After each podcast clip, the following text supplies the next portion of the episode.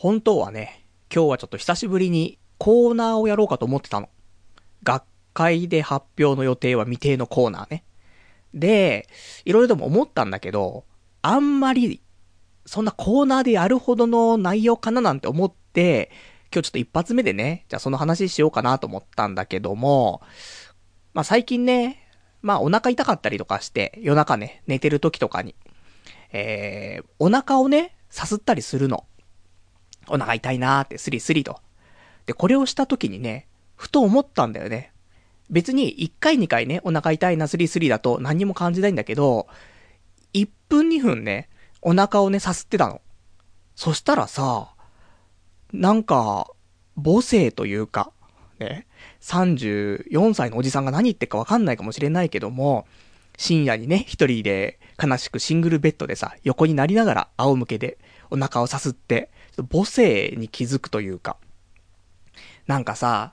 その、妊娠してる女性がさ、やっぱり、ね、母性っていうのがあるわけじゃない。男だとちょっとわからないけど、女性にはわかる母性っていうさ。で、子供を産んだらね、やっぱり子供のことが大切というかさ、自分の肉から生まれてるからね、半身でもあるからってあるかもしんないけど、でも、どうしてそこまで男性と女性で、そういう母性というか、なんか無償の愛っていう部分でさ、ちょっと違うところがあるじゃない？男性女性。何かなって思ったのは、多分自分のお腹を痛めて産んだからとかではなくて、こうやってふとした時にでも、お腹にね、赤ちゃんがいる時に、お腹をやっぱさすると思うんだよね。自分で。で、これが、例えば、ね、子供、まあ、生まれるまで十月10日とかあるけども、大きくなってからさ、そういうのが分かったとしても、まあ、半年ぐらいはさ、ずっと、あ、赤ちゃんいるんだなって思いながらさ、暮らすわけじゃない？で、その中で、お腹がちょっと出てきたりとかした時に、お腹をさすったりするんだよね。そうした時にさ、やっぱり毎日毎日、さすってると、お腹をさすってるんじゃなくて、お腹の中の赤ちゃんをさすってるというか、そういう感覚になるんだろうなと思うの。これを、例えば半年とかね、もう常日頃からずっと自分の子供を撫でている、さすっている状況。そしたら、やっぱり母性っていうのは湧くんだろうなっていうのを、深夜、ね、もう悲しい独り身の孤独な部屋でさ、自分がお腹痛くて、ね、お腹をさすってる時にちょっと感じるっていうね、いうところなんですけど、いかがでしょうか？いや、だ本当にね、あの、お腹を痛めて産んだとかではなくて、そこまでの積み重ねっていうのが、その女性の母性にね、繋がっていってるんじゃないかなっていうのをね、ちょっと私おじさんながら感じましたから、やっぱりこれ、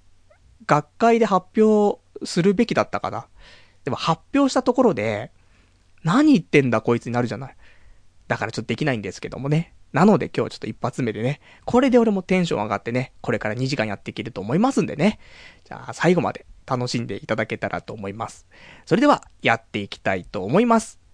童貞ネット、アットネトラジー。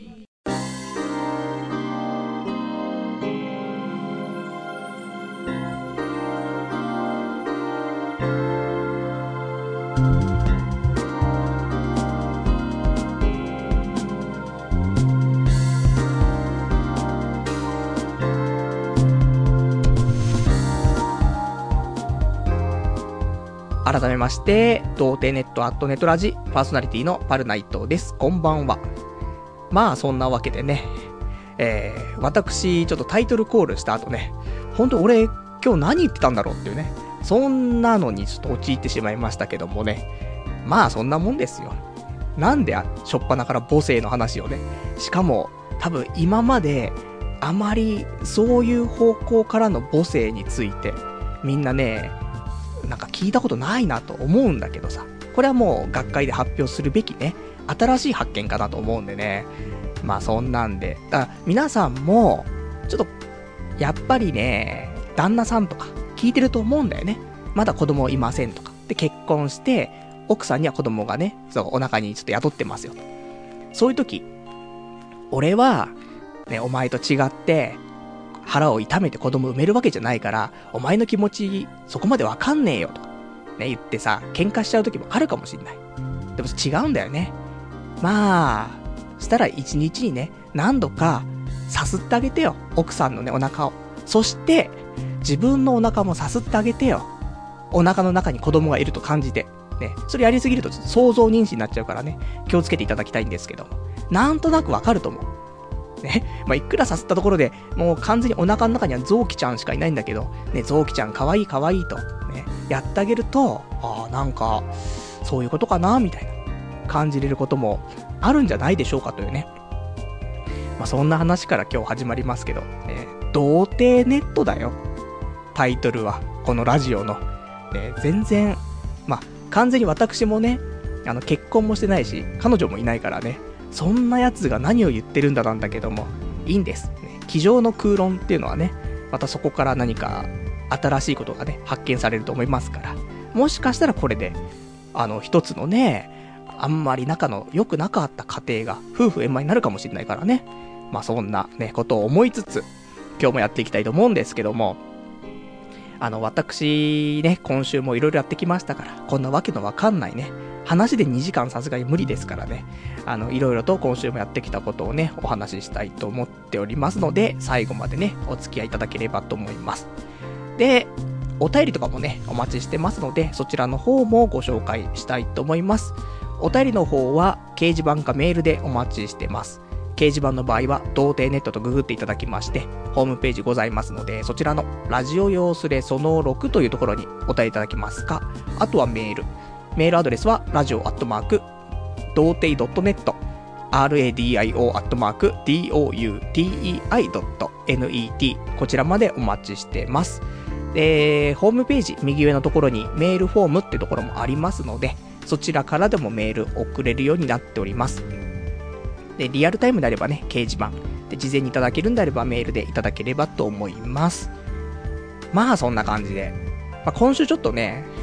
風邪ひいてて、先週も風邪ひいてましたけど、今週も全く治らず、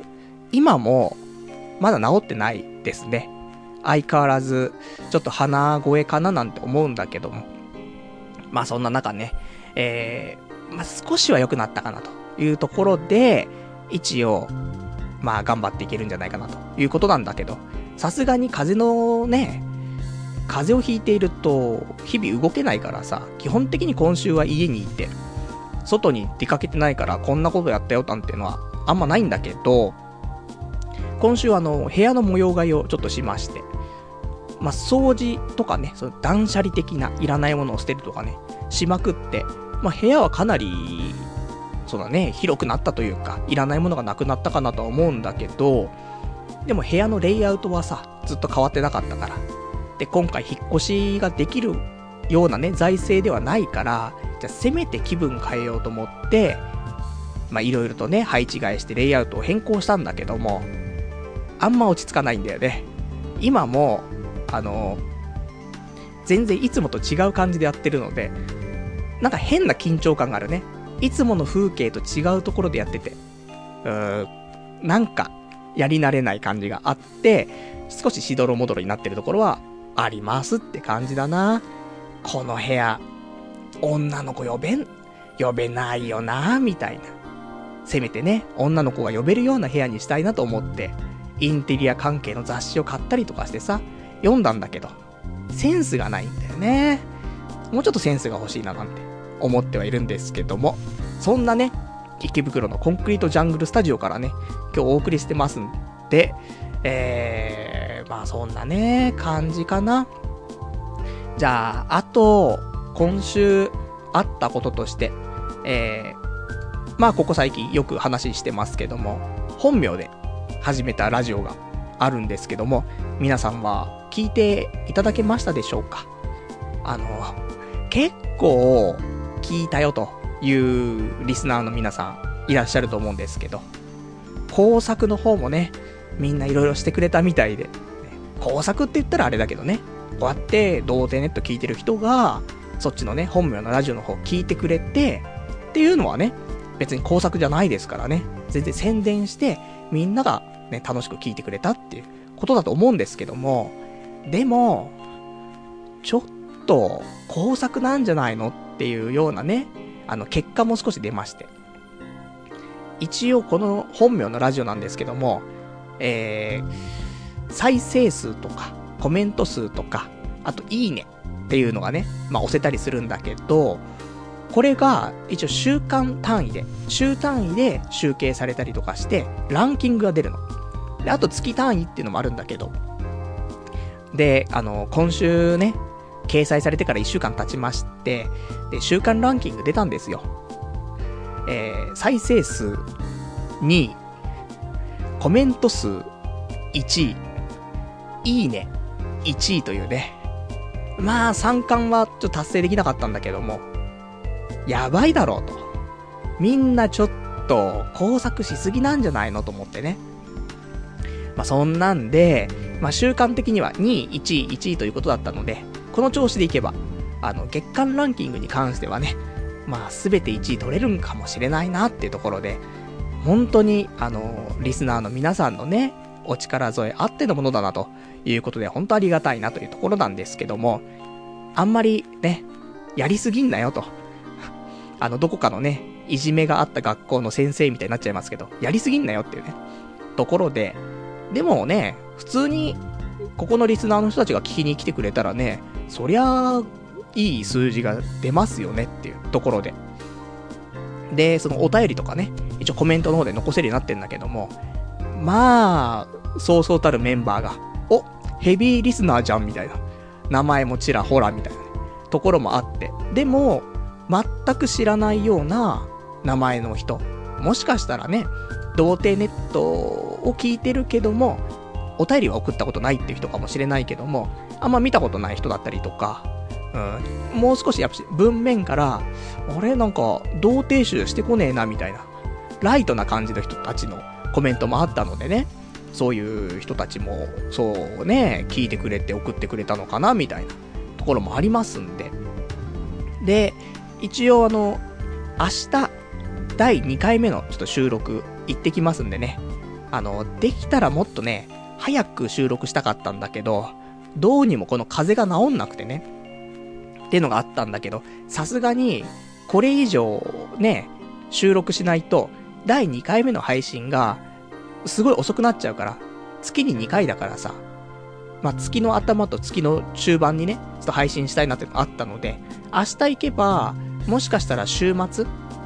とかにアップロードしてもらえるかなと思うので、そしたらね、なんとか、えー、月2回の更新ということでね、うまくや回していけるのかなと思うから、ちょっと鼻声だけどもね、頑張ってこようかなと、そう思っていますよっていう感じかな。じゃちょっとね、お便りいただいてますんで、この本名名義の、あの、ラジオに関してね、いただいておりますので、ちょっとお便り読ませていただきたいと思います。ラジオネーム伝説の勇者さん。パルさんこんばんは。サーファーズレディオショーも本名でやっているラジオも聞いたよ。サーファーズレディオショーの方は相当くずっぷり出てたね。本名のラジオの方、童貞ネットと同じ声のトーンで喋ってんのに、やたらと明るい音楽とミスマッチでヒヤヒヤした。今回のテーマは、膝が痛いとか、クソワロタ。ただ、ちょっと声小さかったと思いました。隣人にびくつきながら、深夜ラジオをしているいつものパルさん出ちゃってましたよってねお答えいただきました。ありがとうございます。えいろんなね、ここ以外でのラジオ聞いてくれたということでありがとうございます。まあ、本名のね、ラジオに関しては、でもまあまあ、1回目だからね、2回目、3回目とやっていくと、あの音楽と、あと俺のテンションも、ワントーン上げてね、ちょっとテンション、まあ上げてやってますから、まあその辺もマッチしてくるのかなと、いうところと、ただテーマに関してはね、あの音楽にはマッチしないところが逆にね、アンマッチで面白いっていうね、ところも狙っていますよ、ということで、いろいろ考えてね、やってますんで、あの、楽しんでいただけるんじゃないかなと思います。あと、サーファーズレディオショーに関してはね、あの、私結構クズっぷりがね、出ていたということでね、本当にクズっぷりだったな。うまく進行してくれようとしているのに、あれ？みたいな。ちゃんと進行しようとしてるんすか？みたいなね。そんな、ちょっとツッコミを入れたりとかね、やりにくそうだなと思って、申し訳ないなとかね、そう思ったりしたんですけどね、また、あの、近いうちにね、リベンジしたいと思っております。ありがとうございます。あとは、えー、ラジオネームさよこさん。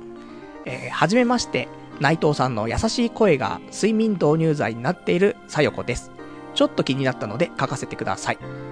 レディオ365のランキングに関して、おそらく現在再生数1位の人は、えー、1位の方は再生数を単独で工作していると思われます。レディオ365アプリでは特定ユーザーの視聴数やいいねの数を、閲覧できます。現在1位の方のアカウントの視聴数を見てみると、1085回で、私が内藤さんのラジオを聴く5日前より50から70近く増えていました。1位の方が他の放送を見ていた可能性も考えられますが、視聴数ランキングが1位にもかかわらず、いいね数やコメント数が圧倒的に少ないことから、再生回数を工作しているのではないかと推測しています。またこれは、えー、前月、前々月のランキングも同様に当てはまると思われます。内藤さんが Facebook の投稿でランキングに関して残、ランキングに関して残念がっていましたが、本当は実質1位なので心配しないでくださいね。これからも密かに応援し続けますので、今後もラジオ頑張ってくださいというね、お便りいただきました。ありがとうございます。というね、ことで、あの、私ね、再生数ランキング2位だったということで、このそう、2位っていうことはね、1位の方がいらっしゃるってことなんだけども、その1位の方、何やら疑惑があるというようなね、お便りいただきましたけども、まあ、これはね、まあ、疑惑ですから、なんとも言えないところですけど、まあまあ、いろいろとね、その人のアカウントを見てみると、一応そのアプリから、アカウントの詳細が見れるんだよね。この人はどういうね、コメントしてるかとね、コメントをした数とか、いいねした数とか、聞いた数とかね、そういうの、まあ、ユーザーごとに見れたりするんだけど、まあ、そこから見ていくことで、あれと、ちょっと疑惑が浮上してませんかっていうね、感じなんでしょうね。ただ、わからないから、ランキングのね、あの集計の仕方っていうのが、一人の人が何回再生したかとかでね、変わってくるのか、でも、一人の人がね、何回再生しても、1アカウントにつき1再生かもしれないから、これはね、なんとも言えないから、あの、明日、ね、ちょっとね、ラジオの収録した時にね、これどういう風な集計になってるんですかと、ちょっと聞いてはみたいとは思うけどね、多分大丈夫でしょう。ね、そんな、工作するような人なんて、この世にいないでしょ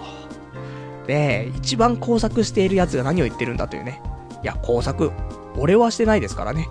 皆さんにしてもらってますから、その辺は大丈夫かなと思いますけどね。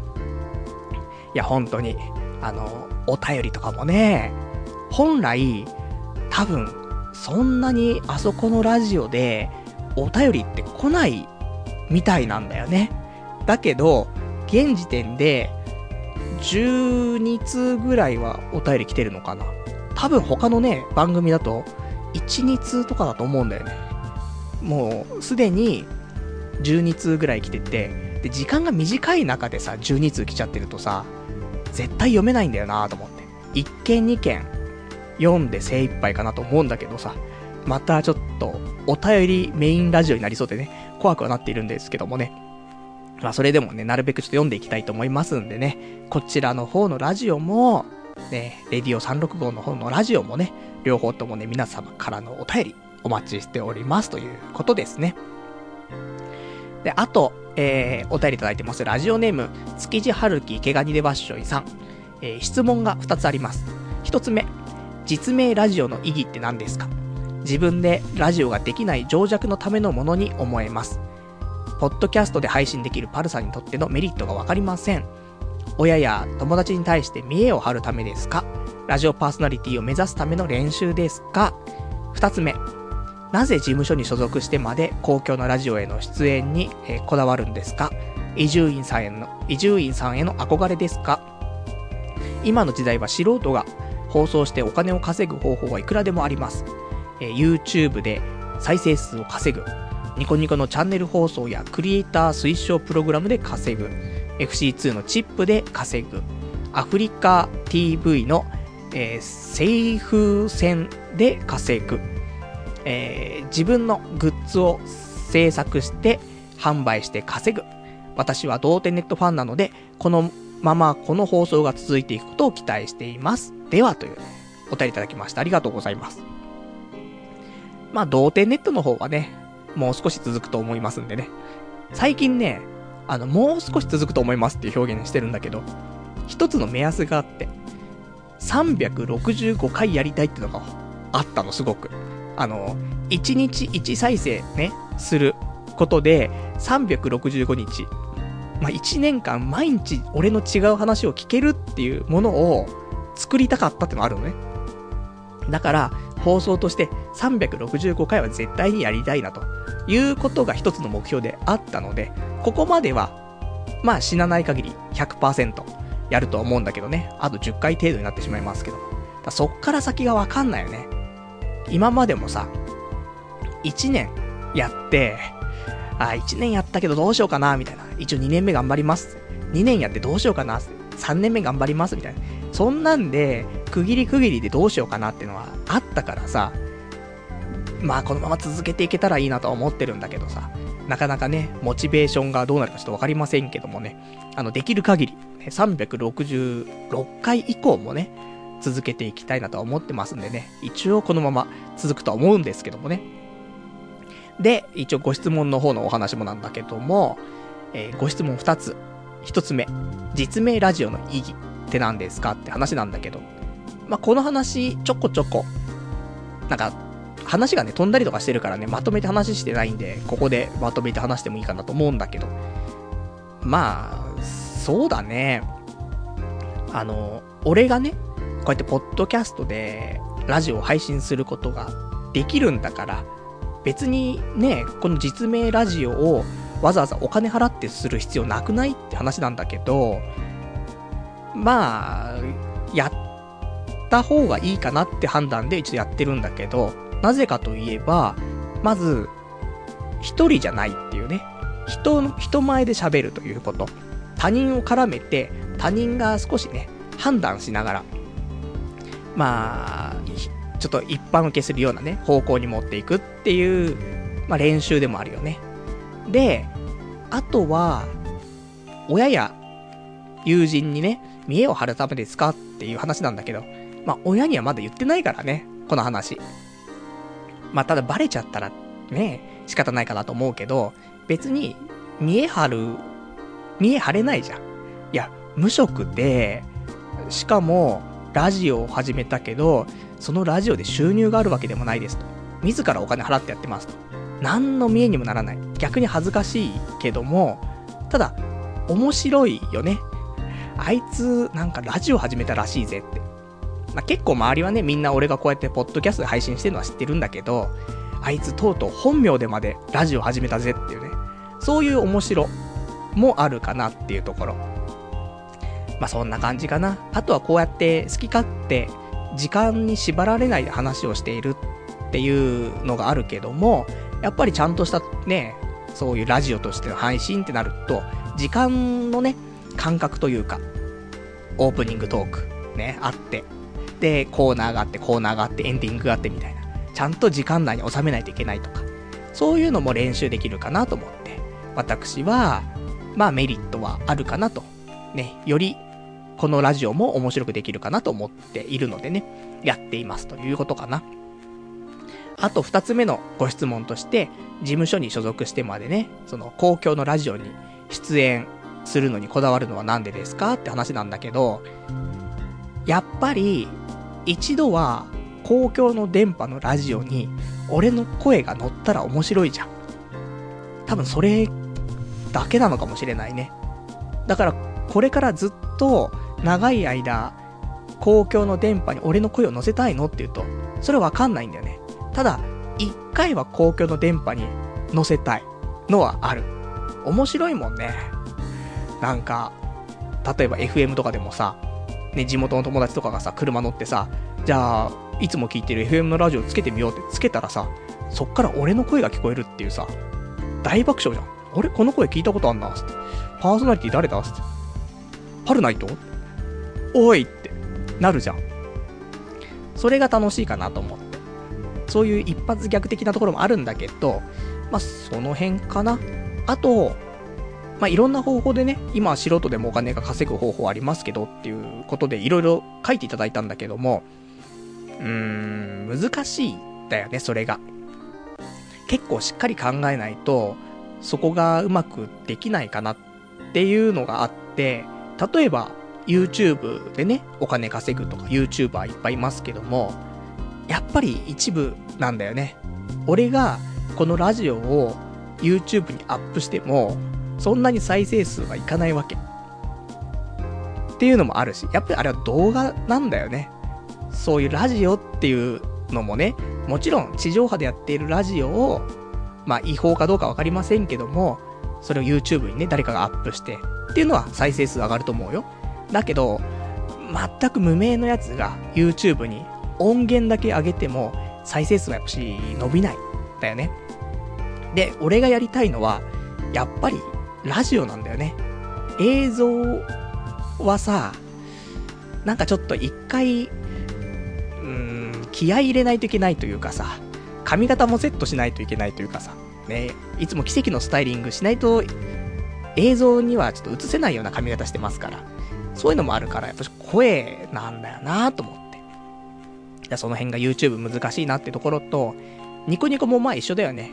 映像なんだよね。だから、やっぱチャンネル放送、クリエイター推奨プログラムも、俺の場合は難しいかなと思うし。あと FC2 とかアフリカ TV に関しては、私あんまり知らなかったね。ちょっと調べたいと思います。もしかしたらこれがね、マッチングするようだったら、あの、これはこれでちょっとやっていこうかなと思いますけども。あとは、自分のグッズを制作し販売して稼ぐというね、ことなんだけど。これもね、誰が買ってくれんだっていうね、いうところと、まあ、作ってないし、売ってないからね、どんだけ売れるのかどうかもわからないから、まずは売ってみなよっていうことだとは思うんだけどね。まあそんな、まあ、もろもろありまして、で、やはり、個人で、もちろんこのポッドキャストでお金を稼ぐっていう方法、今確立されてないじゃない。だからそれは、なんとかしたいなとは思ってます。で、できればね、周りのポッドキャストやっている人たちいっぱいいると思うんだけど、そういう人たちとね、ちょっと、まあ相談し合って、いい方法を見つけたりとかできたらなっていうのはちょっと密かに思ってるので、今年もあと3ヶ月ぐらいしかないけど、まあできたら1回ぐらいね、そういう人たちの1回会合ではないですけども、やって、今後のね、素人でもポッドキャストで、ね、なんとか稼ぐ方法ないかなみたいなことを模索したいなと思ってますんで。でもやっぱり、それで稼げたとしても、地上波でのね、俺の声が乗るっていうのはプライスレスだからね。お金が発生しなくても、やっぱり一回はやっておきたい。ね、面白いもんな。自分の経歴にかけるじゃない。ラジオ番組、ね、パルナイトの〇〇、ね、これをどこどこ放送でやっていたことがあります。なんだこいつってなるじゃん。面白いと思うんだよなと思って。自分の個人の名刺のね、裏とかにもさ、何々でね、あの、パルナイトの〇〇、ね、どこどこ放送でほ、あの、配信中ですみたいなさ、かけたらさ、合コンとかでも何これってなるじゃん。ねお前合コン行かないだろって話なんだけど、でもそういうちょっとギャグの一つとして、なんか残しておきたいなと、ね、いうところかなっていう感じ。あと、あの、せっかく今、あの、自分のグッズの関係、ね、自分のグッズを制作して販売して稼ぐってどうですかっていうのがあったんだけど、これちょっと、あの、お話ししたいことがあって、今日の朝方、ふと思ってさ、前々から一応思ってはいたんだけど、童貞ネットのグッズを作るにあたって、例えば、まあ、ステッカーとかでもいいんだけどさ、童貞ネットっていうロゴ、あれじゃあステッカー作っても貼れないじゃん、みんな。で、パソコンに貼ろうとか、車に貼ろうとか、いろいろね、思ってくれる人いるかもしんないけど、でも、漢字でね、童貞、ドドンみたいな出てると、やっぱ恥ずかしいかなと。だって、ポッドキャスト聞くにあたって、あそこのね、アートワークっていうの？画像で、童貞ネットって出るだけで、パルさん、ちょっとあの、あの画像をやめてもらえませんかというね、あの意見もいただくようなもんだからさ、それが、もっと公共のところのね、目に触れるようなところにシールを貼るっていうのは難しいと思うので、なんとか、あの、うまく隠したね、ロゴができないものかと思って、で、今日の朝、私、ロゴをね、作ってみようということで、いろいろとね、やっていたんですけども、まあ、ツイッターなんか見てくれた人、あの、わかるかなと思うんですけども、えー、一応完成したっちゃしたのかな。なんとも言いませんけども、一応完成しまして、えー、どんなものができたかっていうのは、ちょっと私のツイッターを見ていただくと、あの、わかるかなと思いますんで、そんなに悪くないデザインに仕上がったんじゃないかなと思っております。まあ、ちょっと英語でね、あの、最初にね、D のマークがあってね、その後ろに、まあ、ネットみたいな、書いてあるんだけども、まあ、いろんなコンセプトがあって、まあ、これは、あの、ちゃんとね、正式にこれでいこうって決まったら、ステッカー。ステッカーって誰に需要があるんだかわかりませんけども、とかね、何かグッズにつけて、パッと見、わかんないと思う。童貞ネット。でも、ちゃんとよくよく見ると、あの、童貞って書いてあったりとかするから、まあ、隠してるね、感じがしますけども、まあ、これでね、あ、あのステッカー貼ってるってことは、リスナーかなみたいな。ので、リスナー間でもね、ちょっとコミュニケーション取れるかなと思いますんで、まあ、その辺もちょっと作ったらね、あの、販売していきたいと思っております。じゃあ、あとラジオネーム、山猫舞台さん。パルさんこんばんは。最終面接の結果はまだみたいですね。早く結果が出ないことには、なかなか次のことをやり始められないのではないでしょうか。なんかブラックっぽいって言ってましたが、採用決まったらそこで働くんですか？あと、童貞ネットのステッカーデザインをツイッターに上げていましたが、なかなかかっこいいですね。リスナーに500円で売って、生活費カンパしてもらおうぜというね、お答えいただきました。ありがとうございます。まあ、ステッカーに関してはね、500円で売って、生活費としてね、回させていただけたらありがたいけども、いや、ステッカー500円って高いよね。どうなんだろうね。もうわかんないよね。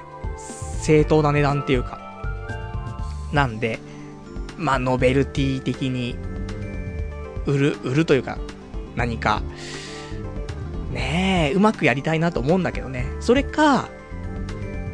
何かこの童貞ネットの音源とかを CD とか DVD に焼いて、焼いてって表現もあれだけど、ね、CD で作って、で、それを買ってくれた人に、えー、特典としてステッカーがつくとかね。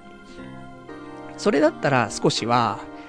まあ CD 買ってもね、悪くないかなって思ってもらえたりとか、誰が、ねえ、お前みたいな素人が作ったね、ロゴ欲しいんだよっていうのあるかもしんないけど、私、天才ネットラジオパーソナリティ兼、天才、ね、クリエイティブデザイナーですからね。このホームページだってね、私作ってますから、もう、そのぐらいちょっとね、有名な、ね、一部では、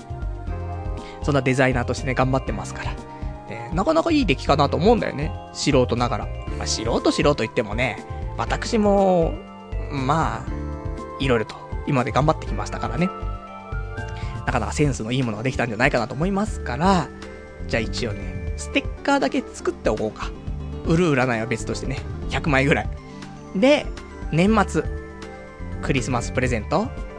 年末年始のお年玉プレゼント。まあその辺でも使えるだろうからね。まあその辺もちょっと計画しておきたいと思います。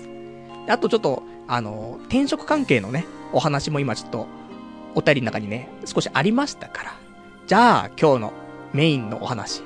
転職の話をね、ちょっとここでしたいと思うんですけどもね。お前メインの話行くまで何分かかってんだよってね、話なんだけど、仕方ないね。話すことが多いですし、今日も2時間かかりそうで怖いんですけども。んで、えー、転職のお話なんですけども、今週、まあこうやって風邪をひきながらもね、予定っていうのは埋まっていくもので、面接が今回2件ありました。で、週の初めには、おもちゃの面接。で、週末には、前に受けたね、まあ、あの、モバイル系のコンテンツディレクターの仕事の最終面接がありまして、2回行ってきたんですけども、でさ、一応最終面接があるから、この会社ってどういうところなのかなっていうのを、ちゃんと調べておこうかなと思ったの。だ社長の名前とかをね、あの、ググっていろいろ見たりとかはしたんだけど、なるほどな、みたいなところだったんだけど、いや、ちゃんと調べようということで、転職会議っていうサイトがね、あるんですけども、ここで、まあ、いろんな会社の、その内情というか、そういうのは口コミであったりして、それは見れたりするんだけどね。それちょっと見ようかなと思って、見たの。まあ、逆に、面接受ける前に見とけよって話もあるんだけど、それ見ちゃうと多分、何も応募できなくなっちゃうかなっていうのもあるから、それもあってあんま見なかったんだけど、さすがにね、最終面接だからねと思って。で見たところ、おもちゃの会社も、モバイルの会社も、かなりブラックっぽいんだよね。評価として。あの、なんか総合評価とかで、えー、数字があるんだけど、まあ、5.0が最高なのかな。っていうところで、まあ、普通の会社で3ぐらいだと思うんだけど、多分両方の会社2.5いかないぐらいなんだよね。あれ？と思って。で、中を見てみると、両方ともとてつもなく、社長のね、ワンマンプリが激しいらしくて、おもちゃの方に関しては、まあ、結構、社内でも罵声が飛んでると。ええー、と思って。あとは、営業、営業畑の人が社長らしいの。だから、営業の人はある程度優遇されるんだけども、それ以外の人、商品企画とか、デザイナーとか、すごくないがしろにされると。あとは、基本的には、22時以降でも、社内の8割方は残ってますとか、土日でも、会社に行くと誰かしらいますとか、あ、結構激しいのかなっていうのがあったりとか、あと、お給料は安いですっていうね、こと。だったりとか、あと、モバイルの会社に関しては、最終面接の。まあ、ここもかなり社長がワンマンだと。ね、いろんなことに挑戦はできます。で、えー、だけど、世にね、出して、こういうの出したいなっっていうものよりは、社長の気に入る、ね、コンテンツを作って出すみたいな。そういう感じですと。あと、お給料は安いですみたいな。いう感じが書いてあったりとかして、まあ、どうなのかなってのはあるんだけど、でも、実際入ってみないとわかんないよねっていうのもあるし。で、面接してもらってね、実際話してみてもらわないとわかんないしってのもあるからっていうことでね、まあそれはね、ちょっと心の隅に置いといたんだけども。ただ両方とも良かったのは、その、社長以外、社員ね、周りのスタッフは、全員いい人だって書いてあるの。これは、おもちゃの会社も、モバイルの会社も両方そうで、とても周りの人たちはいい人ばかりですと。そこは救いですみたいな書いてあって。なるほどなと思って。まあそれだったらね、まあその辺しょうがないかなと。俺みたいなさ、わけわかんないね、生き方してきてさ、で、派遣辞めて1年近くね、無職だった人間が、正社員として雇ってもらえるんだったらね、もうこんなにありがたいことはないですと。いうことで、まあ、頑張りましょうということなんだけども、あの、まず1社目、今週の初めのおもちゃの方の会社なんだけども、まあ面接させてもらって、まあ社長がね、面接してくれたんだけども、いや、いい人なんですごく。ね、ワンマンワンマンって言ってたりとかね、罵声がとか書いてあったけど、そんなことなくて、すごく、向こうからも話してくれるし、俺の話もすごい引き出してくれたの。だから、結構、あの、今までの面接だと喋れなかったようなこととかも引き出してもらって、まあ、ほぼ9割方言いたいことは喋れたかなとは思うね。まあ、さすがね、営業メインの社長だっていうことだからね、話が上手いのかなと思うんだけど。で、あの、このポッドキャストの話も出てさ、今、一番、なハマっているというか、趣味とかってありますかって言われて。あの、ポッドキャストですっていう話をしてさ、7年ぐらいやってますっつってさ、したらすごいね、話になって、どんな話してんのとか言われてさ、まあ、今週あった話だったりとか、なんか面白い話とか、新しいことに挑戦して、それについて話したりとかですかね、つって。で、あの、女性バッシングとか、ね、そういう話はしませんよ。ね、オナニーの話とかさ。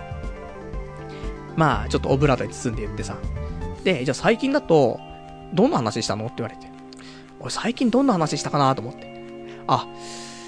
元チェッカーズの息子さんが大麻で捕まった話ってご存知ですか？ああ、知ってる知ってる。あ、あのー、捕まった人の写真が私にすごく似ているって話を今週しまして。あれが一番面白かったですかねつって。で、ただその社長さんね、その写真を見てなかったらしいから。あ、見てないんだよ写真は、つって。じゃあ、あの、社内戻ったらパソコンで後で見といてくださいってね。いや、そんな、捕まったやつの顔に似てるやつ採用しねえだろ、みたいなところもありましたけど、まあそんな話したりとか、だから結構ざっくばらんに話ができたかなって。内容までなかなか喋るっていうか、そこまで引き出してもらうこともなかったからね、ありがたいなっていうところで。で、やっぱりただ、このおもちゃの会社も、えー、無職期間何してたんですかとは、ちょっと聞かれなかったね。うん、なんか謎だね、ちょっとよくわかりませんけども。まあ、そんなことがあったりとかして。で、で、最後に、何か質問とかありますか？とか言われて。で、まあ、ちょろちょろと質問とかしてね、あの、今回の応募の人数とか、いろいろ聞いたりとかいろいろしたんだけど、で、一番最後に、あ、そうだと思って、言っといた方がいいかなと思って、あの、実は、御社以外にもう一社、ちょっと受けていましてと、面接を。で、そちらは、ちょっと今週末、最終面接がありますと。いう話をしたの。そしたら向こうの社長さんがさ、え？っていうことは、そっちが受かったら、ね、そっちに行くっていうことでいいんですか？って言われて。いえ？と思って。いや、そうじゃなくてと思って。一応言っといた方がいいかなと思って言ったんですけどっていうね、ことだったんだけどさ、いらないこと言っちゃったなと思って。でも、今ね、こうやってラジオ聞いてる人も、いや、そんなこと言わなくていいじゃんって思うかもしんないけど、最初に一次面接の時間を決めるとき、ね、ちょっとメールでやり取りするんだけど、その時に、一個ちょっと書いてあったのよ。もし、なんか、最終面接があったりとか、内定もらってる会社があれば、あの、そこだけ、あの、ちょっと一つ記載しといてくださいっていうような表記があったの。だから、その時点では最終面接とか決まってなかったんだけど、ね、その、今回の面接行くまでの間に決まったからさ、伝えておいた方がいいのかなって、向こうからジャブがあったわけだからね。と思って、良かれと思って言ったら、そういう感じになってしまって、ああ、いらないこと言っちゃったな、っていうのはあったんだけど、まあそんなんで、手応えとしては、やっちまった感はたっぷりなんだけど、ただ思うのは、そのおもちゃの会社は、あのー、業、業種とか職種としては、あの、営業企画なんだよね。で、やっぱし、俺、営業って無理なんじゃないかなって結構思ったりとかやっぱしてさ、本当にね、おもちゃ業界とか関われたりとか入れたらすごくいいなと思うけど、営業っていうものは、やっぱ厳しいんじゃないかなっていうのは最近すごく思っているところなんだよね。なので、まあもしこれが落ちちゃったとしてもね、まあ仕方ないし、で今後、営業受けるかって言ったら、多分もう営業って言葉が入ってたら、受けない気がするね。なんか、ね、自信がないですね。まあ、それは、もともと自信がないし、さらに、これだけの無、長いね、無職期間があるから、さらに自信がなくなってるしってもあるかもしんないけど、ちょっと営業ね、難しいなと、最近ちょっと思っておりますって話。で、次、あの、後半の、モバイルのコンテンツディレクターね。まあ、先週は、ね、スマホのとかね、IT のとかって表現使ってましたけど、もうちょっと統一しましょう。ね、モバイル。ね、そっちの方がかっこいいでしょ。かっこいいし、なんかそんな雰囲気するでしょ。モバイルのコンテンツディレクターなんですけども、これ最終面接、行きまして。で、最終面接って、どんな感じかなっていうところなんだけど、今回に関しては、俺も一応事前に聞いたんだけど、その採用担当の人に。したら、あの、人事の人一人と、あと取締役の人一人が面接に、まあ、当たるということで、で話に関しては、まあ、ほぼ前回と同じような話。まあ、一からじゃないけども、ほぼそういう話をしますということで、特に、ほぼ決まりで、そこからのいつから来れますかとか、給与の話とか、そういう調整の話ではなくて、普通に、まあ、二次面接って感じだね。ということで、まあ、震えが止まんなかったんだけども。で、取締役っていうのは、代表取締役の社長さんってわけではなくて、部長とかでも取締役っていうのはいるので、そういう役員だね、の人が来ますということだったんだよね。でさ、あのー、まあ、いろいろとね、突っ込まれたりとかもしてさ、話がさ、まあ、面接ね、まあ、会社行って、会議室通されて、待っててさ。で、入ってきたら、少し若め、若作りなのかな？の男性の人と、あと人事の女性の人が来てさ。で、その男性の人が、ま、役員の人だったんだけど、やっぱり役員だから、なんか、普通の人とは違うというか、気持ちオーラがあるよね。鋭いというかさ、なんか見抜くんだろうなって感じがあったね。で、前回の面接は、すごく人が良さそうな人、二人が面接してくれたから、なんか、いい面接だったなって思ったんだけど。で、逆に、こっちがね、もっとアピールできるのに、できなかったのがなんか申し訳ないな、みたいな感じだったんだけど、今回は、大失敗だね。やっぱりちょっと威圧感を出そうとしてるわけじゃないけど、なんか見透かされてる感じが、ちょっと、ブルってしまいまして。で、結構突っ込まれたのが、私がね、あの、自営で、自分で会社作ってさ、ネット通販の会社をやってたわけなんだけども、その時の話を結構突っ込まれて、でもさ、すげえ昔の話じゃん。もう、26とかで始めた会社だったりするからさ、まあ、10年は経ってないけどさ、そのぐらい経ってる話だし、あとその前の会社、俺がね、ちょっと頑張って正社員でやってた頃の話とかも結構されるんだけど、これに関しては本当に10年前だからさ、あのー、大きな話はわかるよ。だけど、細かい話されると、いや、もう覚えてないな、みたいなのもあって、まその辺しっかりね、あのー、思、思い返すというかさ、しとかないといけなかったんだろうなと思ってるんだけど、まあそんなんいろいろ突っ込まれて、いや、うん、ちょっとあんま覚えてないですみたいな感じでね。ちゃんと答えたはしたんだけどね。答えはしたんだけど、あんまり詳しくはお話できず、いうことだったりとか。あとは、あのー、やっぱり、最終面接とかまで来ると、聞かれることは、無職期間何してましたか？ようやく聞かれたね。今まで何回か面接したけど、一回も聞かれたことなかったけども、さすがに今回聞かれた。無職期間ね、今まで10ヶ月間ありますだけど、何してましたかと。来たなぁと思って、ようやくと思って。まあね、取るか取らないかっていうのをね、最終判断するところで、10ヶ月無職の人、少し気になるじゃない？そういうことで聞いたと思うんだけども。って言ってやりましたよ。最初の3ヶ月は、あの今後の人生どうしていこうかなっていうので、いろいろ考えてましたと。で、その後の3ヶ月は、あの私趣味で、ポッドキャストなんていうので、ラジオを配信したりしてるんですけども。で、それもあって、ラジオパーソナリティスクールに、ちょっと通っておりましたみたいな。で、あとそこから先は、あの、本腰入れて、転職活動をしておりましたみたいな。お話をしてさ。もうそんな話かな。でもそ、ラジオに関してはそこまでは突っ込まれなかったんだよね。だから、あの、事務所に所属してるとか、そういう話も特には、ちょっとしなかったんだけど、だからそういう趣味でね、そういうラジオ配信してるっていうことは伝えたので、まあまあ今後、俺がね、えー、ラジオ関係で何かあった時には、話がもしかしたら通りやすいかもしれないね。その辺は良かったかなと思いますけど。やっぱりちょっとブルっちゃってるのは、なんかいらないこと言って、ほぼ決まりとね、思ってくれている、その採用をさ、取り下げられちゃったら嫌だなっていうのがあって、あんまりこっちやか、こっちからはね、言えなかったなってあるんだけど。で、あと、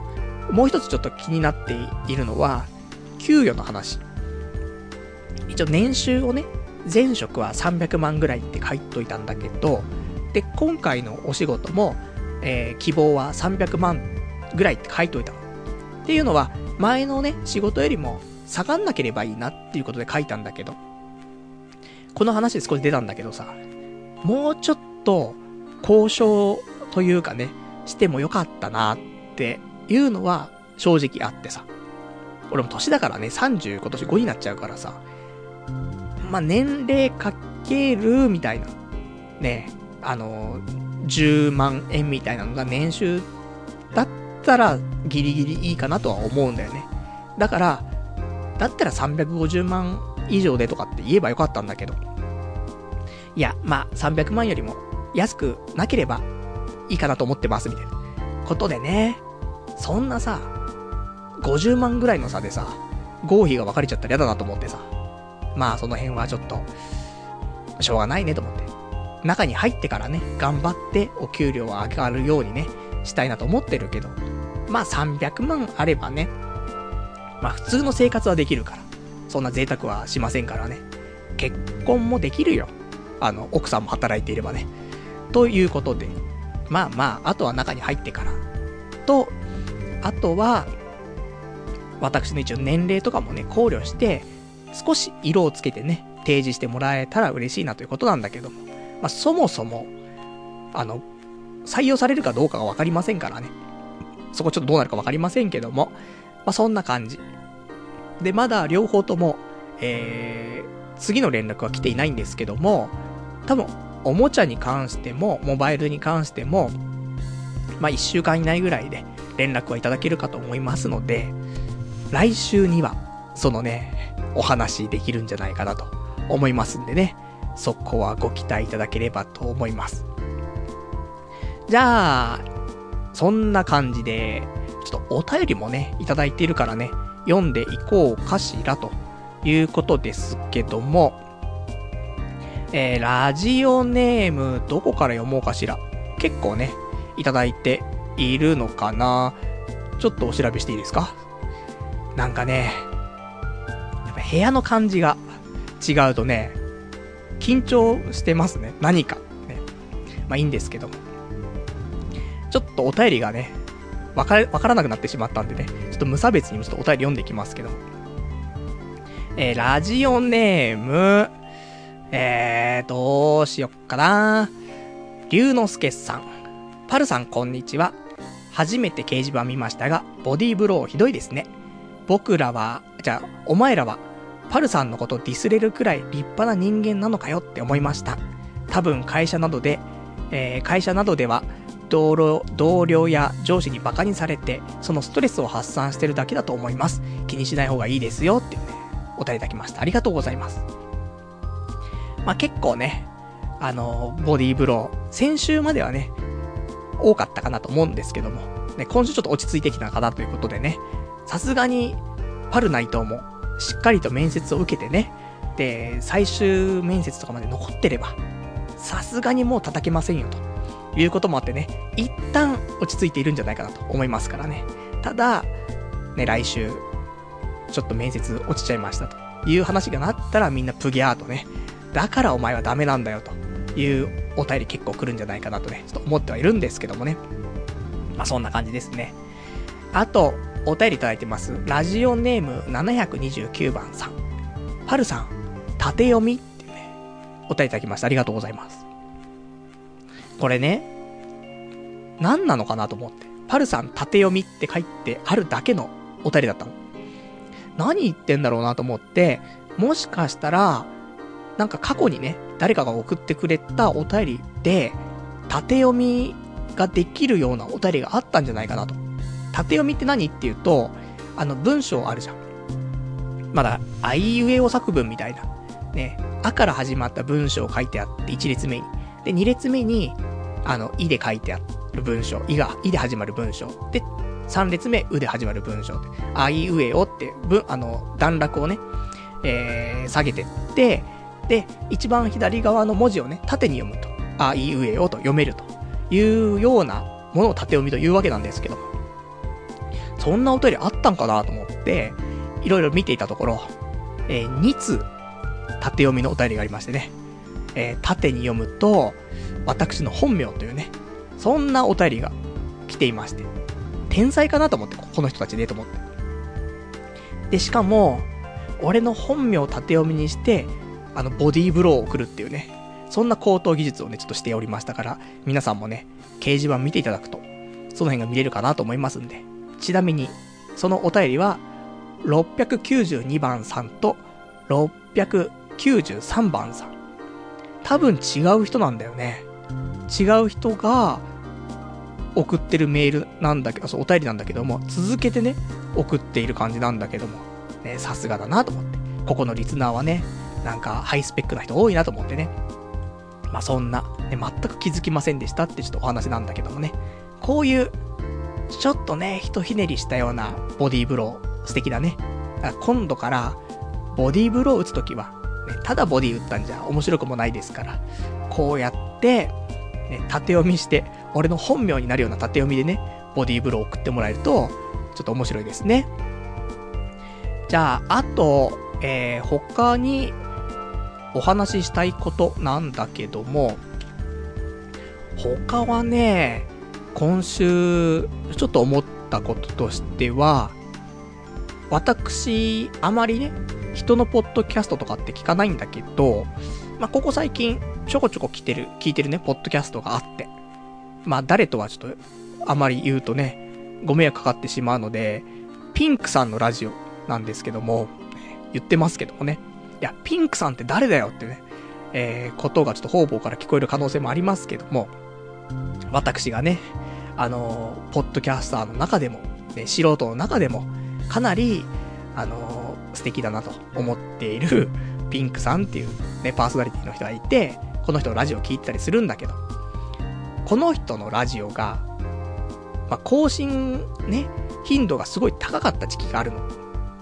で、それをもう毎日のように聞いてたから、毎日来るのが当然だと思っていた節があるんだけど、ここ最近、毎日じゃなくなっちゃって。で、2、3日に1回とかなっちゃってね。で、こないだ、もうちょっと日付が空いた時があったの。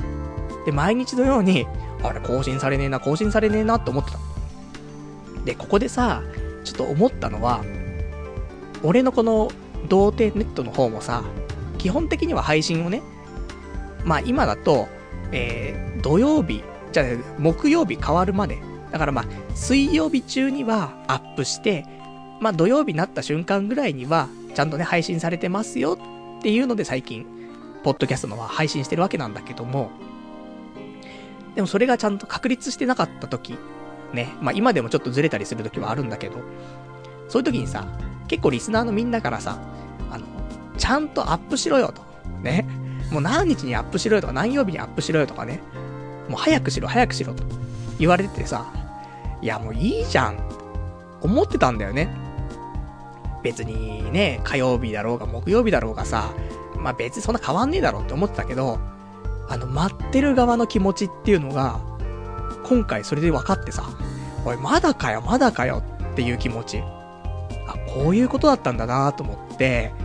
なんか、あの、俺もね、ちゃんとこういう時間帯とかね、日にちにあげるって言ってるんだったら、やっぱそこまであげとかないと、みんな、あの、待ってんだなと思って。ま、待ってんだなって言うと、ねお前ちょっと調子に乗ってんのかって言われるかもしんないけど、やっぱり毎週なんか楽しみにしているものとかが、時間通りに来ないと、おい、早くしろという気持ちにはなるんだろうなっていうのは分かったから、あの、私、ちゃんとね、あの、水曜日中にアップして、で、木曜日になった瞬間にはね、ちゃんと聞けるような体制にね、あの、今後ちょっと整えていきたいと思いますからね。そんなことをね、ちょっと今週思いましたってお話かな。あとは、今週他にお話ししたいことなんだけども、そうね。ー今週他にやったことっていうのがね、あの、アニメを基本的に見ていたっていうね。だこの季節というか、このね、あの、3ヶ月に1回の月始めっていうか、っていうのはさ、あの、今週何もしなかったなっていう話が多いんだけど、っていうのは、アニメを見てるからなんだよね。新しいアニメ、今回、えー、秋のね、新作アニメが始まりましたけども、30本見てるね。多分、ちゃんと数えると31本かな。見てるので、それでね、なかなか時間が作れないっていうのはあるんだけど。まあ、この辺も、来週か再来週あたりに、あの、童貞ネットは別枠でね、あの、ちょっとアニメレビューの回を収録したいなと思ってますから。また今回もね、あの、声優に詳しい友人をね、まあ、もし来てくれるんであればね、あの、ゲストに呼んで、やっていきたいと思いますんでね、その辺もちょっとお楽しみにしていただけたらなと思っておりますと。じゃあ、あとね、えっ、ー、と、いくつかお便りいただいてます。ラジオネーム、えー、草壁さん。パルさんこんばんは。実名ラジオの方も聞きました。ついでにいいねも連打しておいたので、首位独走は待ったなしですね。って、お便りいただきました。ありがとうございます。ありがたいんだけど、やめてください。ね。あの、連打はやめてください。連打できちゃうんだよね。さっき俺も、全然他のね、あの番組があって、その番組ちょっといいねって押すとどうなるのかなと思って、押したの。3回押したら3回押しちゃったんだよね。怖えと思って。なんで連打はやめましょうってね、ことなんで、よろしくお願いします。ね。でも聞いてくれてありがとうございます。あとは、ラジオネーム、山猫舞台さん。パルさんこんばんは。最終面接の結果はまだみたいですね。あ、違いました。すいません。えー、ラジオネーム山猫舞台さん。公共の電波でラジオやりたいなら、地方のコミュニティ FM とかなら、金払えば誰でも放送できるような気がしますが、どうでしょうか？というね、お答えいただきました。ありがとうございます。その通りなんだよね。あの、地方のコミュニティ FM って、枠を買うんだよね。自分がスポンサーになるの。それをすることによって、番組持てるんだよね。もちろんクオリティとかは最低限のものは求められるとは思うんだけど、まあ、できなかない話なんだよね。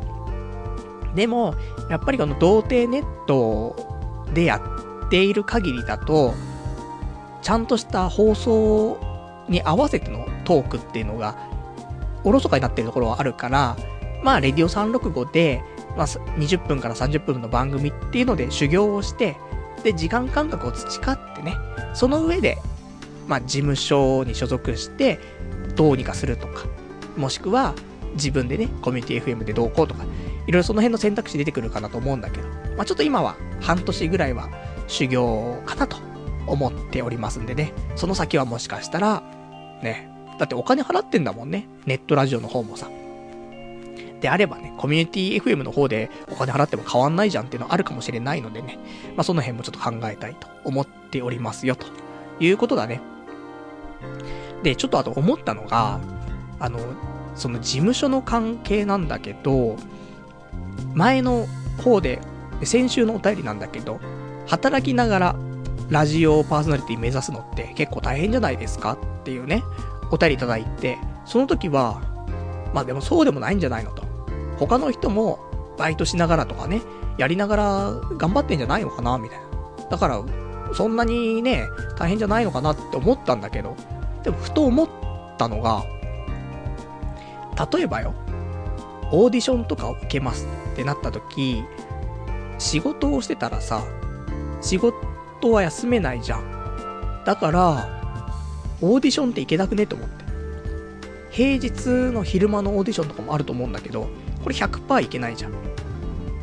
で、夜オーディションが、じゃああるのって言うと、いや、そんなないよねって。仕事もさ、ね、た、例えば5時に終わるとかだったらいいけど、そうじゃないじゃん。やっぱり普通に働いたら7時、8時にはなるじゃない。じゃあ、9時からのオーディションってあるのって言うと、いや、なくないと思って。オーディションする側もさ、ねえ、昼間働いてんだから、なんで夜まで働かなくちゃいけないんだよって。ね、しかも別にお前らみたいな売れてないやつのためにね、オーディションさせなくちゃいけないんだよ。なるから、かといってね、土日でオーディションやってるかどうかもわかんないしっていうので、みんなどうしてんだろうなと思って。平日、昼間のオーディションってと思って、その辺、ね、ちょっと事務所の人たちにも聞きたいなと思ってるんだけど、でもこれはさ、正社員だろうが、アルバイトだろうがさ、関係ないよね。仕事なんてね、そんな休めないじゃん。だから、何か、直前に言っても休めるような仕事、バイトだったりとか、例えば夜勤の仕事とかなのかな、みんなね。それちょっとわかりませんけども、まあ、そんなことをね、ちょっと今週思って、不安になってしまった感じでしたね。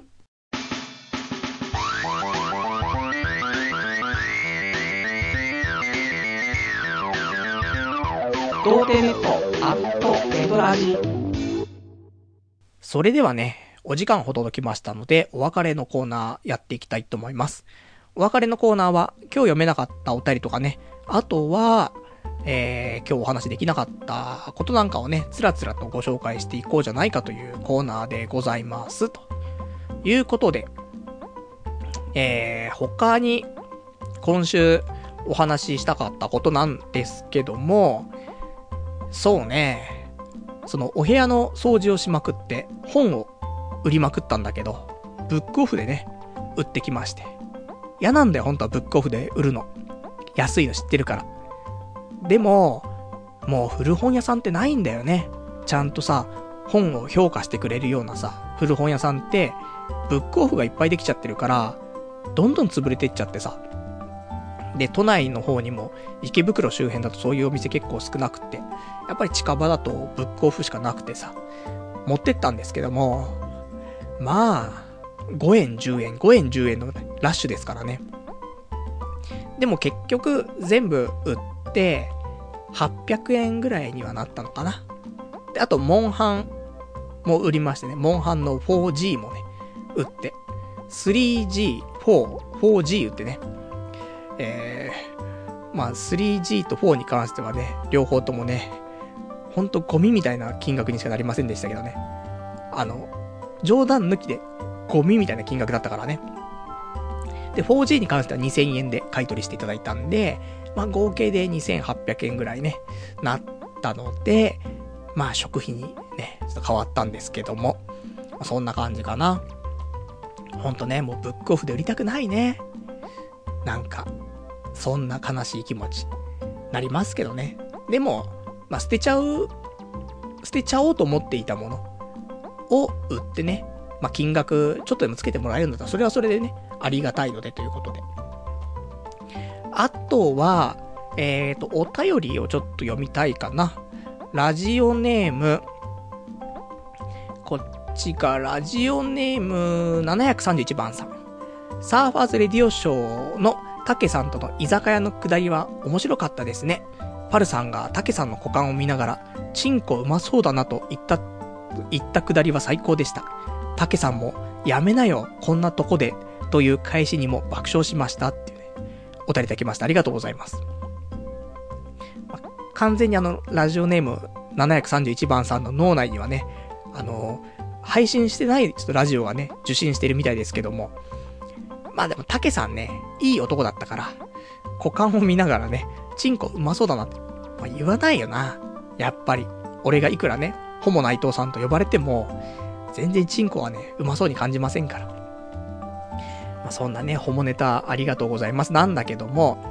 で、他にも、えっ、ー、と、このサーファーズレディオショーに、まあ、ゲストじゃないけどね、出演させていただいた時のね、お便りいくつかいただいてるので読んでいきたいと思います。ラジオネーム、ポチさん。パルさんご無沙汰です。先日のラジオでサーファーズレディオショー関係の方々と飲みに行かれたとおっしゃっていましたが、そのラジオには他のラジオの独身女性パーソナリティの方々もゲストとして参加していることはご存知ですよね。最近では、のんちゃんとひじりこの秘密の花園のお二人も出られていました。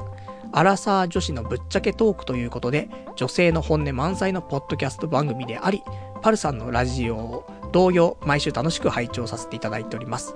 そこで提案なのですが、もし可能であれば、このお二人とぜひラジオ共演していただけないでしょうか？お互い本音ベースでの配信であり、とても聞き応えのある番組になると確信します。ご検討のほどよろしくお願いいたします。という、お便りいただきました。ありがとうございます。えー、こちらね、まあ、サーファーズレディオショー、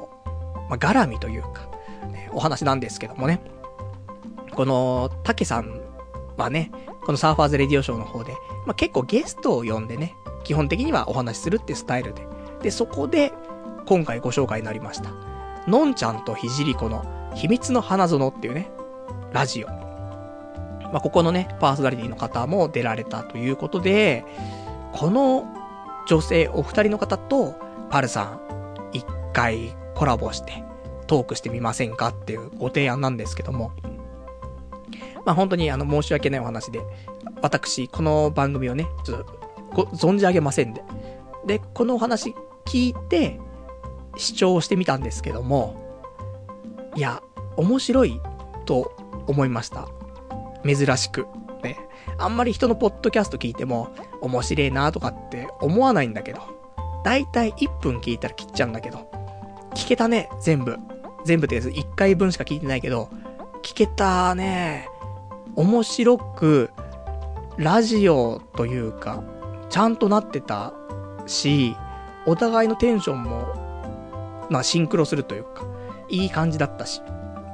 あと頭いいんだろうね。なんか、ちょっとできる女な感じがする。うん、かなり。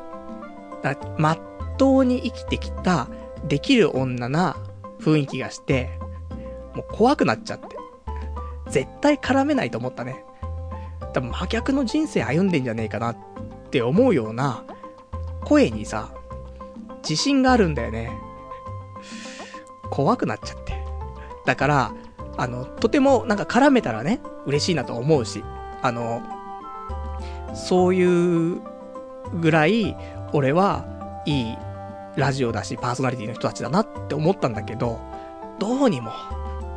あの、俺とは毛並みが違うというか、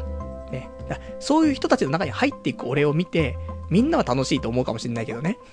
あ、俺たちも、ああいう女性の中に入ってったらこうなっちゃうんだろうな、みたいな、ブルブルみたいなのを楽しむのはいいかもしんないけど、実際問題、俺きついなぁと思って、ね、ちょっと思いまして、実現しないと思うんですけども、あの、面白いポッドキャストだと思うんでね、もしよかったら皆さんもね、チェックしていただけたらと思います。で、あと、俺もちょっと話したかったことで、サーファーズレディオショーに出た時の話なんだけど、あの、ずっと聞けなくて、怖くて、酔っ払ってる俺がさ、